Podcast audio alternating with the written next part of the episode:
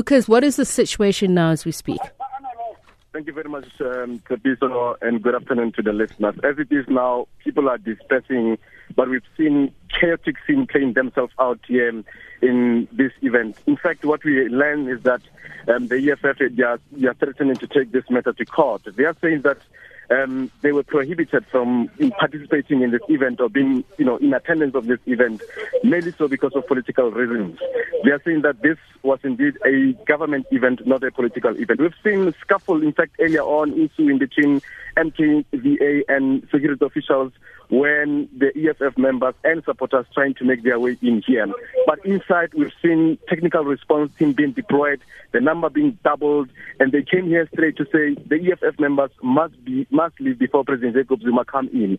They ejected them from a big marquee tent that was here, and outside they had to use a rubber bullet, and we've seen some of them, you know, using water cannons just to try to disperse what seemed to be defiant uh, people that were also joined by some of the residents here in, in, in Groot Marico.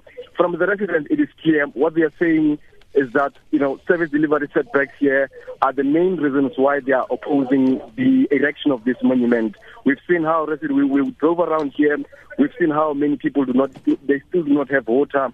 We've seen how some of the people uh, still do not have, you know, proper housing. Roads here in Groot Marico are very, very, very bad. They are saying that, you know, monies that were used in this event could have done something better for them instead of, of, of, of unveiling of President Jacob Zuma's monument. Lucas, just how large are the crowds? And um, do you believe that them dispersing now means that it's the end of the protest? We've seen around about 600 to 800 people coming in here.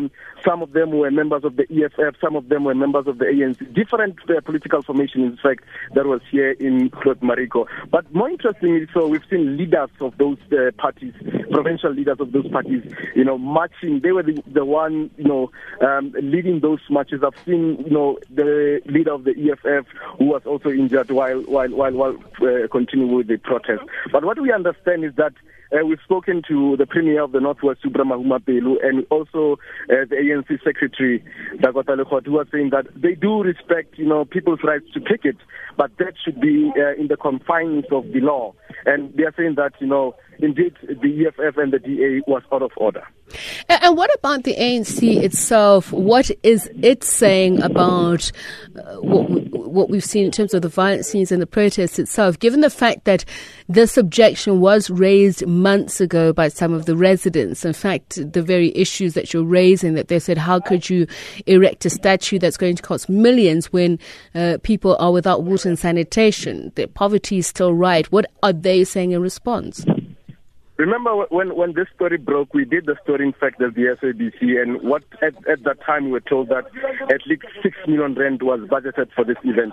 But following you know some sort of a backlash and how people were not happy uh, throughout the province, you know we were told that in fact the money that will be used for this event will be around uh, something over a million. Without being exact with the figure, they said something just you know above the million rand.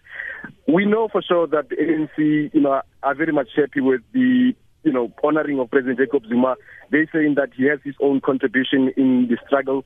But for residents, it is clear for them. In fact, we've spoken to some of the ANC members here in Groot Marico who are saying that they are hell-bent with, with, with their stance. They don't want President Jacob Zuma statue here, considering what they say it's his legacy. What legacy are we celebrating of President Jacob Zuma in respect to the Constitutional Court ruling? Most of them are saying that um, they will be challenging this matter to court, but as, as to when and how, we're not sure.